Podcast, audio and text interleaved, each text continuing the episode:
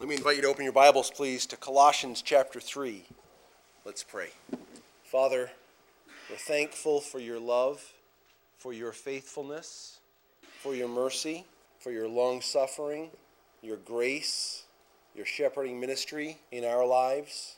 We all come having failed many, many times this last week. We all come needy. We all come recognizing that our efforts will not accomplish godliness. So we come yielded, we come humble, we come desiring full submission of our spirit to your spirit, that you might enable us to continue to worship in spirit and in truth, to allow your word to make its proper impact in our lives, to celebrate this great, great memory and this glorious ordinance that you've given to the church of your table. We ask that you would help us to allow your Spirit to bring forth harmony, peace, fellowship, real communion. We pray this in Jesus' name. Amen.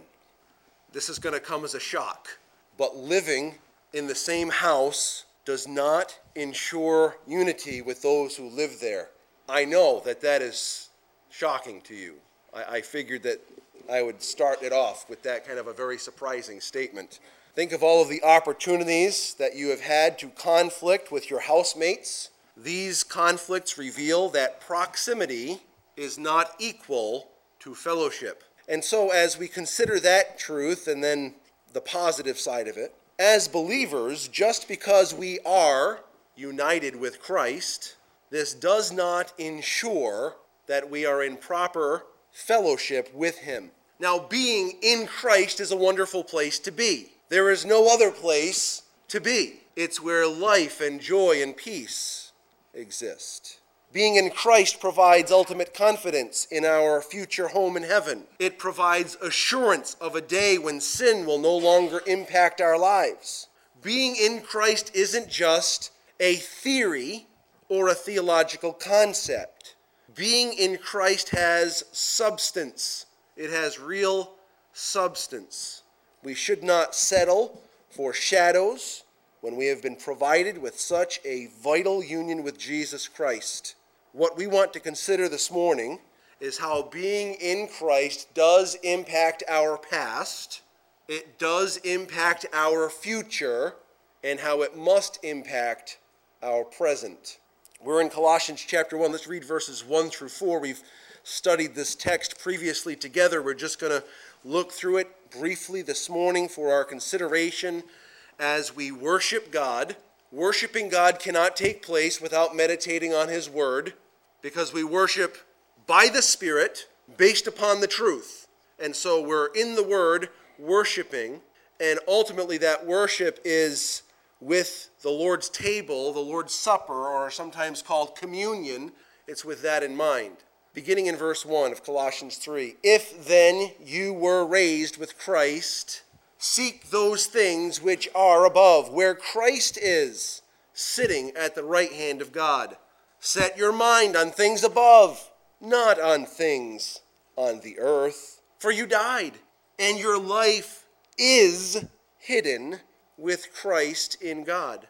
When Christ who is our life, or the way it really reads, when Christ our life appears, then you also will appear with him in glory. Can you see the past, present, future of this text? It's very plain to see, and I tried to emphasize the past. He, he's, he's saved us, and we'll talk about that.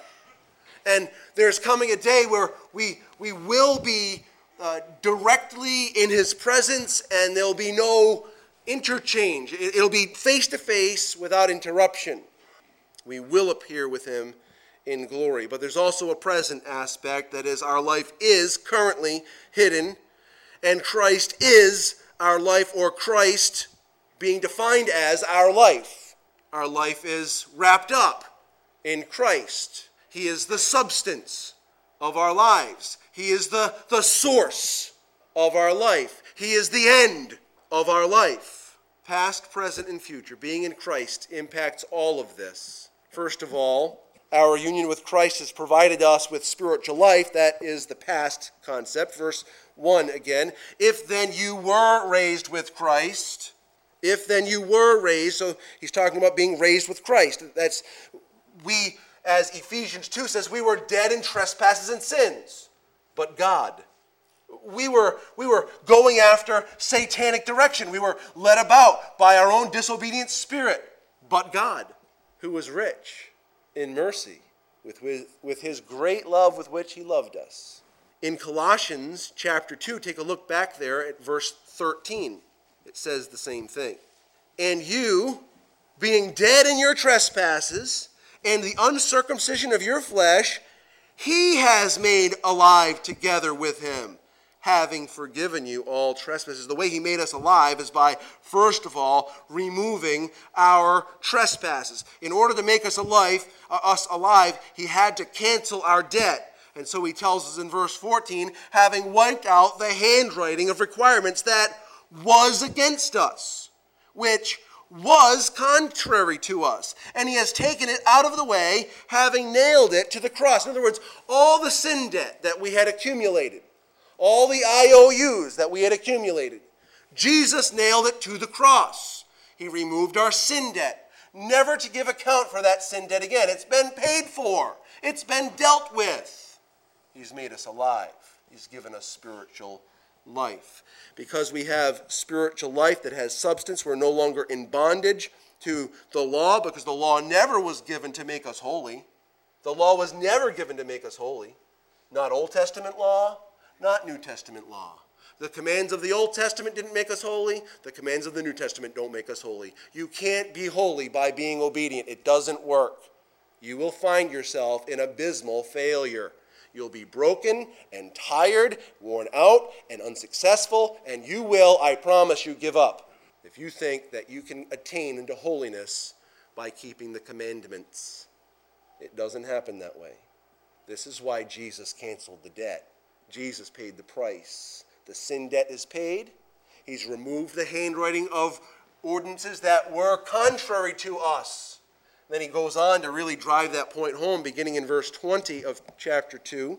Says, Therefore, if you died with Christ from the basic principles of the world, in other words, the, the way that we as people think that righteousness and holiness comes, why, as though living in the world, do you subject yourselves to regulations such as do not touch, do not taste, do not handle, which all concern things which perish with the using, according to the commandments and doctrines of men? Listen carefully, verse 23. If you haven't memorized verse 23, I would recommend writing it down, meditating on it, and memorizing it. Listen to what it says. These things indeed have an appearance of wisdom in self imposed religion, false humility, and neglect of the body. Will you read the rest of it with me? But are of no value against the indulgence of the flesh. In other words, here's what he's telling us. You could have every regulation put against you. You could write them all down, memorize them, and say, Yes, I will never do these wiki wiki bad, bad things again, and I will do these goody two shoe things all the time. This is what I'm going to do. And what you'll find out is your flesh will still rear its nasty head because regulations do not take sin away and they do not impart holiness. Only Christ does that. Only Jesus takes our sin debt away. And only Jesus, by the power of his Spirit and the truth of his word, impart righteousness, not only to our eternal account, that's true in justification, right? Justification means I am eternally righteous, and no one can change that ever under any circumstance. It's also true in our daily lives if I want to be righteous, and if you don't want to be righteous, you've got real problems. If you don't want to be righteous, it means you don't know God. I'm not saying that you think you, as a, an individual of your own accord, can attain unto righteousness, but what God wants is a demonstration of Himself through us, right? That's righteousness. That righteousness does not come by my self will, it doesn't come by my self effort, it doesn't come by my self imposed doctrine. It comes from Christ, it comes from His Spirit, and it comes from His Word. Our union with Christ has provided spiritual life. He's raised us from the dead. He's broken the power, the, the dominion of sin. He's also given us a future. Our union with Christ will provide for us, I love this. Our union with Christ will provide for us a full, full display of Jesus' glory a full display. of Jesus' glory. Look at verse 4 again. When Christ, our life, appears, then you also will appear with him in glory. Now, that's very, very simple concept, but there's more to it than just that is recorded here in Colossians 3. When he says, when our life, Jesus, appears and we appear with him, as we cons- consider other scripture passages, we understand what that means. What that means, friends, is when I am in his presence, my vile, lowly, sinful mind, my vile, lowly, sinful body will be done. It'll be changed, and I'll be new, completely, from the inside out, entirely, eternally. What he's telling us is that when I see Christ, my whole life changes. The Bible says this in Philippians chapter 3. It's not on the screen, it's, it's in your Bible, but you don't need to turn there. Listen to what God's word says. For our citizenship, that's where we live, is in heaven, from which we also eagerly wait. For who? The Savior, the Lord Jesus Christ. What's He going to do? He will transform our lowly body that it may be conformed unto His glorious body. How is He going to do this? According to the working by which He is even able to subdue all things to Himself. You know what that means? There's nothing stopping your complete and utter sanctification. There is nothing stopping your complete and utter glorification. This is why Paul can write in Romans chapter 8 that those whom God has uh, foreknown, he has also called. Whom he has, who has called, he has also predestined. Whom he has predestined, he has justified. Whom he has justified, these he also has glorified. There is no question that the believer in Jesus Christ will be eternally glorified. To say it in the terms of the apostle John in 1 John chapter 3 and verse 2, beloved, now we are children of God, and it has not yet been revealed what we shall be. But we know that when he is revealed, we shall be like him, for we shall see him as he is.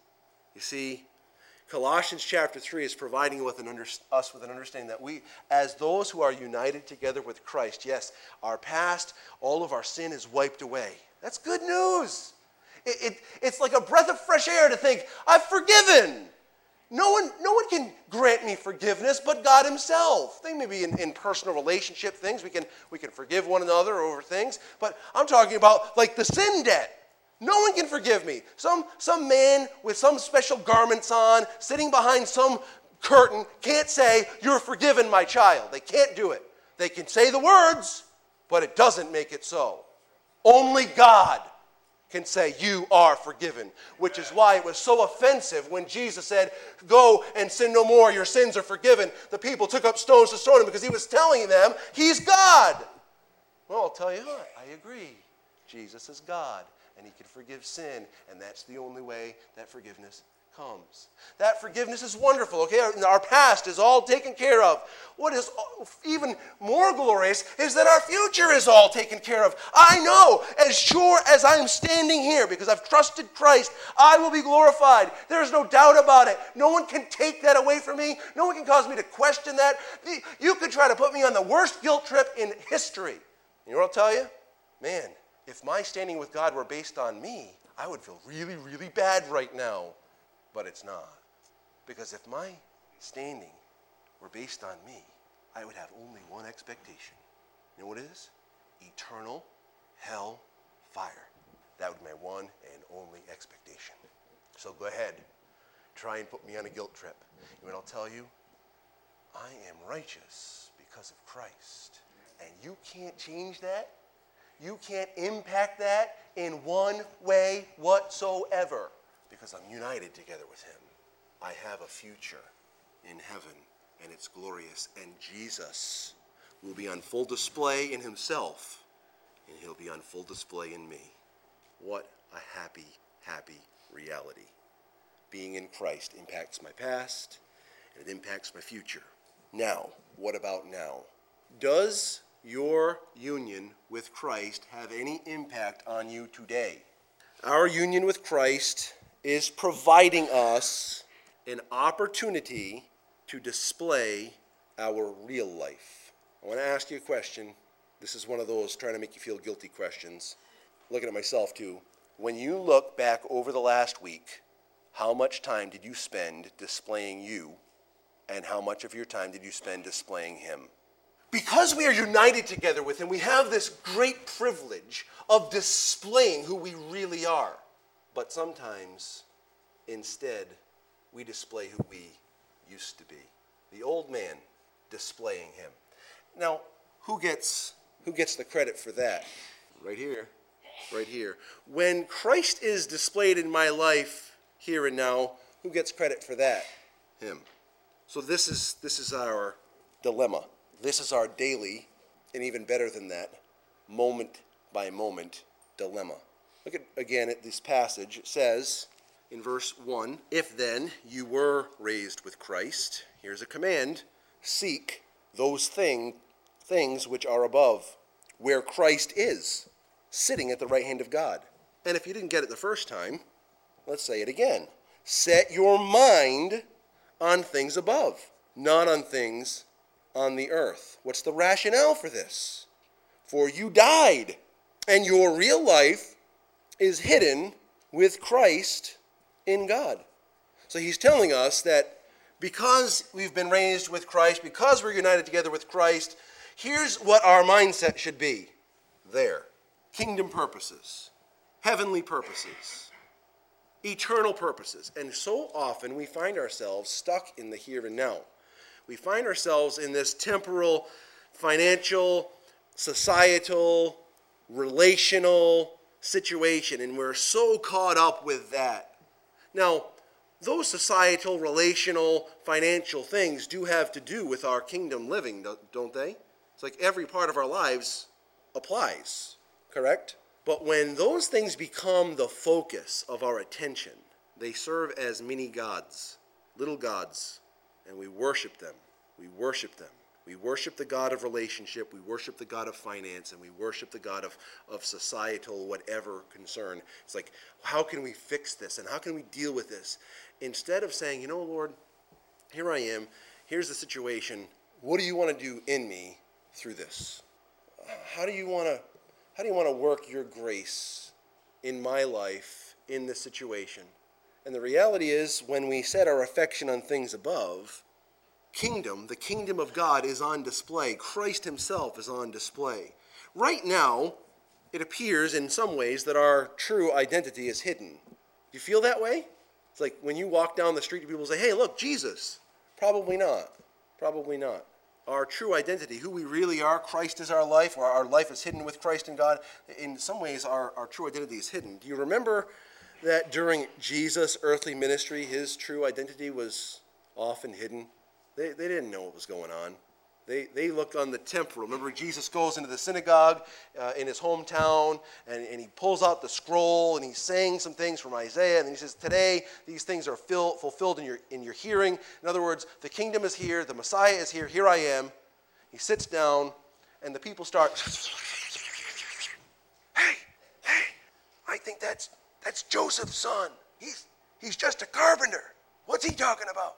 His true identity was hidden. Now, he wasn't hiding it. He said, Today, these things are, are, are fulfilled in your hearing. So he wasn't, he wasn't shy about it. Jesus healing the blind man or the deaf man or making a, a, a mute person speak, these things weren't hidden. He did them out in the open. But in their, their uh, eyes and their minds, his identity was hidden. This is why he was hated and rejected. Of course, that was all in accordance with God's plan because he was to be our redemptive lamb, the lamb of God, slain from the foundation of the earth. So God always intended, always intended for Jesus to die. There was never a point in history that God thought, ooh, maybe we can spare Jesus' life and people will be good, really, really good, and Jesus won't have to die. It was always plan A for Jesus to die on the cross. He's the Lamb of God, slain from the foundation of the earth. This was God's plan. There were times that his true identity was made clearly evident, and people didn't recognize it. I believe that since Jesus is our life, since we are hidden with him, since he has provided our spiritual life and he is our end goal, while we are here on the earth, our goal should be to let him be seen. To let him be seen. And the way that that's going to happen is our affections are set on him. He's in heaven. Set your mind on things above. Let's change it. Set your mind on him. Set your mind on your Savior. Set your mind on your King. Let him rule your life. Let him give you grace. Let the Spirit do his work. And guess what? People will see Christ. And then they'll have to, you, you can't have no reaction to Christ. You can't have no reaction. People love him or hate him. When Christ is seen, people are put in that, that position. Now, what, what does all of this have to do with the Lord's Supper? The whole concept of the Lord's Supper is remembering Christ, the benefits. Past, yes, my sins are forgiven. Future, yes, I am I'm as good as glorified here and now. I have union with Christ. I am currently seated in the heavens with him. My, my, position is secure. There's no, no one that can remove that from me. My future is certain. My present, my present is one in which as I am united together with Christ, I'll bear much fruit. That's what Jesus said in John 15, right? I'm the vine, you're the branches. He who abides in me, what happens? You bear much fruit. And then he tells us in verse 5 without me, you can do nothing. And so we have this whole concept. It's very clear. What do these things have to do with communion? Take a look, please, with me at 1 Corinthians chapter 10. We read this earlier as our responsive reading. It's important for you to be able to answer this question for yourself Are you in Christ? Are you in Christ? Have you trusted Christ as your Savior? If you're in Christ, you are united together with Him. Just because you're united together with him does not mean he's always on display, right? That Our fellowship isn't always what it ought to be because we allow ourselves to dictate the terms instead of letting him dictate the terms. And so he's not always seen, but just because he's not seen doesn't negate our union with him, right? Correct? Lest the whole New Testament mean nothing. The whole New Testament would mean absolutely nothing if we're just united together with Christ and you can forget the rest of it. Well, why would God write all the rest of it? So that we would understand, okay, when we're united together with Christ and the fellowship is taking place and the Spirit's controlling our lives, this is what it looks like. This is what happens when you're filled with the Spirit. Jesus is ruling your life.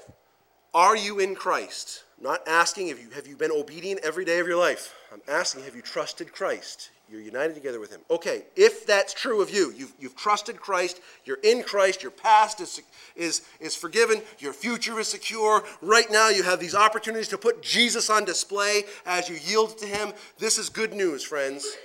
As we look at this text in 1 Corinthians chapter 10 and, and its relation to our celebration of the Lord's Supper or the Lord's table, look at what he says beginning in verse 14. Therefore, my beloved, flee from idolatry. Well, the whole discussion from chapters 8 through 10 has been this essentially. It's what do I do about meat offered to an idol? And he talks about Christian liberty and all the things that go along with it.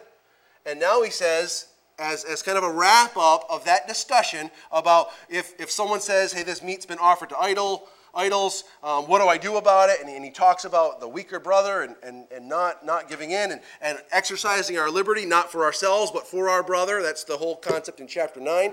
As he comes to this wrapping up section, he says, flee from idolatry.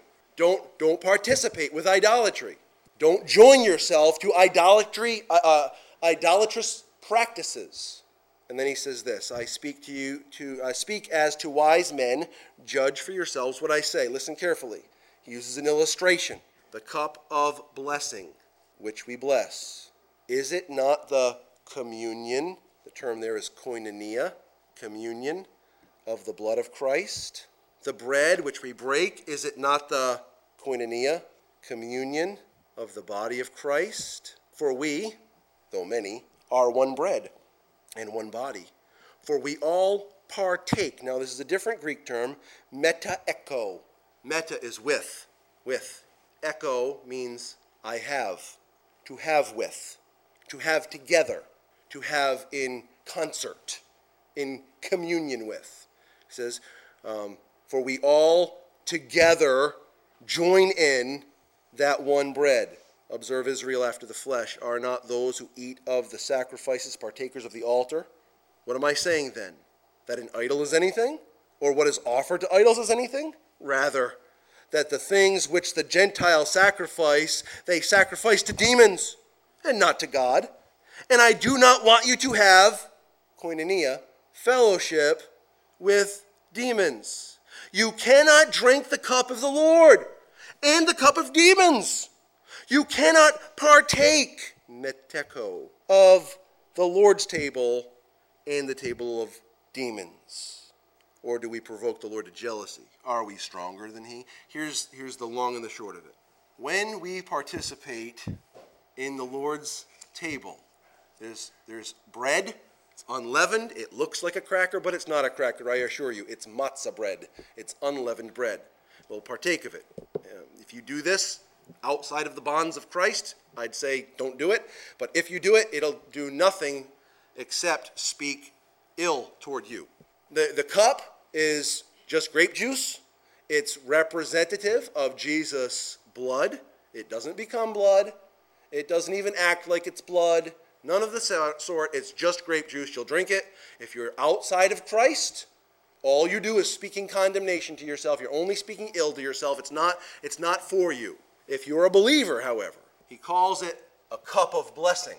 He calls it a cup of blessing, which we bless. What, does he mean we bless? Well, before we take it, we pray.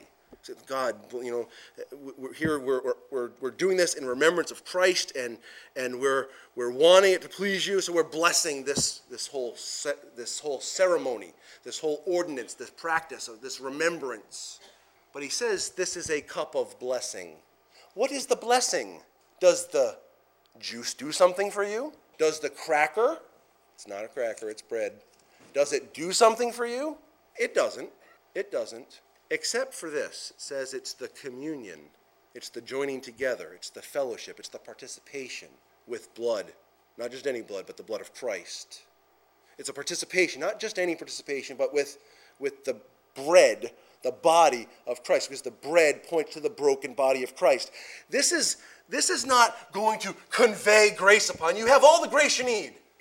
You have all the grace you need when you come to know Christ and you have the Spirit, and, and, and, God has given you all the grace you need. But as we look at this table, it's more than just, hey, let's remember this thing. Because we do that every Sunday, we do it every Wednesday. Every time I open the, the pages of Scripture, what am I doing? I want to remember Christ. That's the first thing on my mind. If I don't preach Christ to you, kick me out. And I'm not kidding, I'm wasting your time. But there is something special, friends. There's something special and sacred about what we do here with the Lord's table. It is spiritual, it is sacred, it is fellowship together in fellowship with Him. Is there any question? Is there any question that Jesus is here? Why do you have no question? I'll give you two theological reasons. First of all, He's omnipresent. That means He's everywhere, so we can't get away. Here's a second theological reason. Have you trusted Jesus as your Savior? He's living in you and you're here. Is Jesus here? He's here. He's present. We're communing with Him. We're worshiping Him and magnifying Him. That's what our goal is. If we don't magnify Him, again, we're wasting our time. But this table, we participate together, we participate with Him. It's a cup of blessing, it's, it's a bread of blessing because we're communing with Him and with one another. We have been united together with Christ. And in just a couple of moments, we're going to pass all the, all the pieces of bread out, the broken pieces of bread. We're all going to hold on to it. Pastor Bill is going to give us some, some things to meditate on concerning the bread and its relation to the body of Christ. And then we'll partake together. What are we saying as we partake of that together? We're saying, I'm in Christ. I have a part in this. Christ is my life. This body was broken for me. I am in the body because of Christ. Then, moments later, we'll pass out the cup. I'll give some things to, for your meditation concerning the cup and the blood and its relation. And, and we'll, after that, we'll take the cup together and we'll, we'll drink it together. What are we saying? This blood was shed for me. I have a part in this. I'm in Christ. I'm united together with Him. I want to ask you, friend, before we start this section or really dive into it, are you in Christ? Are you united together with Him? Do you have part with Him? Has He dealt with your sin? Has He dealt with your future? Is by, uh, by His grace, are you displaying Him in your daily life? But I guess even more particularly, more specifically, are you going to put Him on display right now? How will you put Him on display right now? Participate. You participate. How do we participate? Well, first of all, we remember Him. It's not about us, it's about Him. We remember Him. Then we examine ourselves. What are we examining? Well, first of all, we have to examine am I, am I one of Christ's? Okay?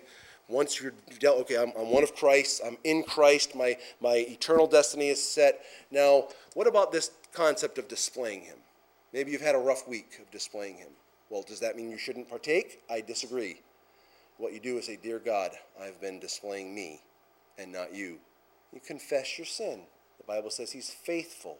It means He'll, he'll do it every time and just, that means he has the right to, to forgive us our sin and to cleanse us from all unrighteousness. The context there of that passage is, is one of fellowship. You're walking in the light, walking in darkness. You can't have you can't have it both ways. You're either in light or in darkness. So when we confess our sin, there's this restoration of pure, united fellowship. And then when we're in fellowship with him, guess what? It's not me on display any longer. It's Christ. This is the whole concept of the Christian life, being able to display Him by getting out of the way. Getting out of the way. So we will examine ourselves, and finally, we will partake together, which is saying, I want to proclaim Jesus' death as enough and, and my union with that death. That's, this is what we're going to do. This is, this is the whole goal here. And in the process, God calls it a cup of blessing, and He says, His fellowship is here. He's fellowshipping with us. We're fellowshipping with Him. And we're fellowshipping with one another. This is a glorious opportunity. Let's have the men come forward, please. An excellent communion and union with Christ message from Pastor Rob. We are without excuse as we stand here today. The Apostle Paul informs us that the Old Testament, as we see it, is really a shadow of things to come of the Lord Jesus Christ. And if I can just take a moment I see a, a, shadow of this communion service and what we know to be the first Passover meal, and that Israel was in bondage in Egypt, not unlike you and I in bondage in our sin. And as God looked upon them and heard their cry for mercy, he gave them in an out, if you would, because he was going to send his death angel into Egypt, and all the firstborn, all those who uh, had rejected God within their families, one would die. And I might remind you, the death angel is going to come to every one of us one day.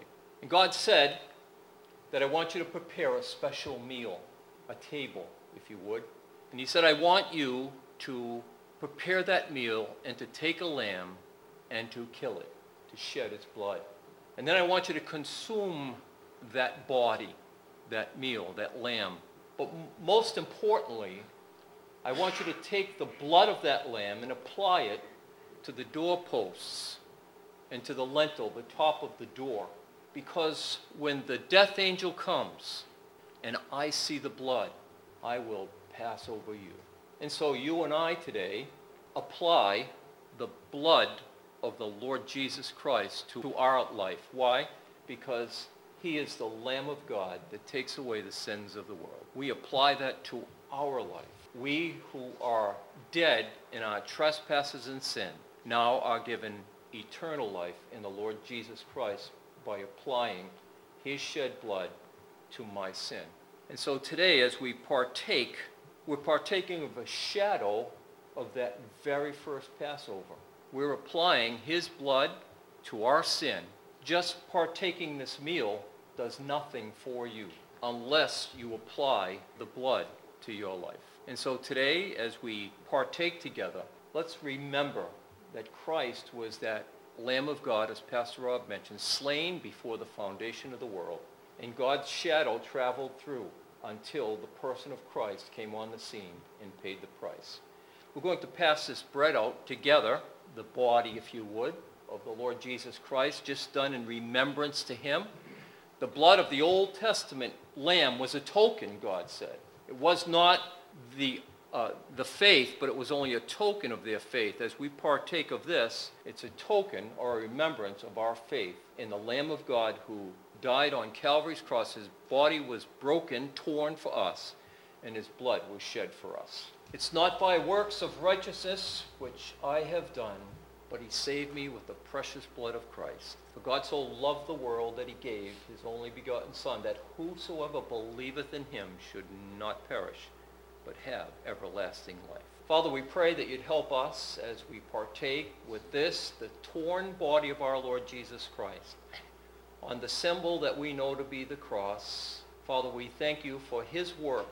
We pray, Lord, as we partake, we would recognize that it is but a taste of that which is to come as we shall dwell together with you because of his work. We pray in Jesus' name. Amen. Eat this in remembrance of him. If you have your Bibles and you want to turn there, you can turn to Hebrews 9. Beginning in verse 23, I think the author of Hebrews gives us some great ponderance as we consider the cup of blessing, which is the, cl- the cup that is representative of the Lord Jesus' shed blood. Beginning in verse 23, the Bible says, Therefore it was necessary that the copies of the things in the heavens should be purified with these, but the heavenly things themselves with better sacrifices than these. For Christ has not entered into the holy places made with hands, which are copies of the true, but into heaven itself, now to appear in the presence of God for us. Not that he should offer himself often, as the high priest enters the most holy place every year with blood of another. He then would have had to suffer often since the foundation of the world. But now, once, at the end of the ages, he has appeared to put away sins by the sacrifice of himself. And as it is appointed for men to die once, but after this the judgment, so Christ was offered once to bear the sins of many. To those who eagerly wait for him, he will appear a second time, not dealing with sin, but bringing about final salvation. Obviously, a couple little extra words in there for your edification the next time he comes, he's not coming as a lamb, he's coming as a lion, the King of Kings and Lord of Lords. He will rule his people perfectly forever. But the first time he came, he offered himself once. And that one sacrifice was sufficient to bear the sin of the many sufficient. In other words, God was satisfied. God's demand against my sin has been satisfied. And if you've trusted Christ, God's demand against your sin has been satisfied. And so the Bible rings a loud charge of encouragement to us when it says, There is therefore now no condemnation to those who are in Christ Jesus. What is this cup talking about? What is this cup of blessing? It's a cup that tells us we've been blessed immeasurably, that we couldn't be blessed more, that we've been blessed to the nth degree because Jesus' blood has ransomed us. We have life through his name because of his once for all sacrifice. I'll never, I will never I will never give an account of my sin because Jesus has satisfied God's demand. Praise God. Second stanza of depth of mercy. I, my master, have denied. I, afresh, have crucified and profaned his hallowed name, put him to an open shame. Listen, listen, please. Jesus speaks and pleads his blood, he disarms the wrath of God. Now my Father's mercies move. He receives me with his love. You see, that's what this table is telling us. When we look at us, we don't say, Yeah, doing a great job, buddy. We, we see our failures. We, we must see our failures. We see our weaknesses. We see our frailty. We see our sinfulness. But then we look. We look, and Jesus' blood speaks a totally different song. He has completely satisfied or disarmed the wrath of God. And that is what this cup of blessing signifies full pardon, full fellowship, full forgiveness. Let's pray and then we'll partake together. Father, thank you. Be glorified. You've blessed us abundantly. Bless our participation for your glory. In Jesus' name, amen. Let's drink this together.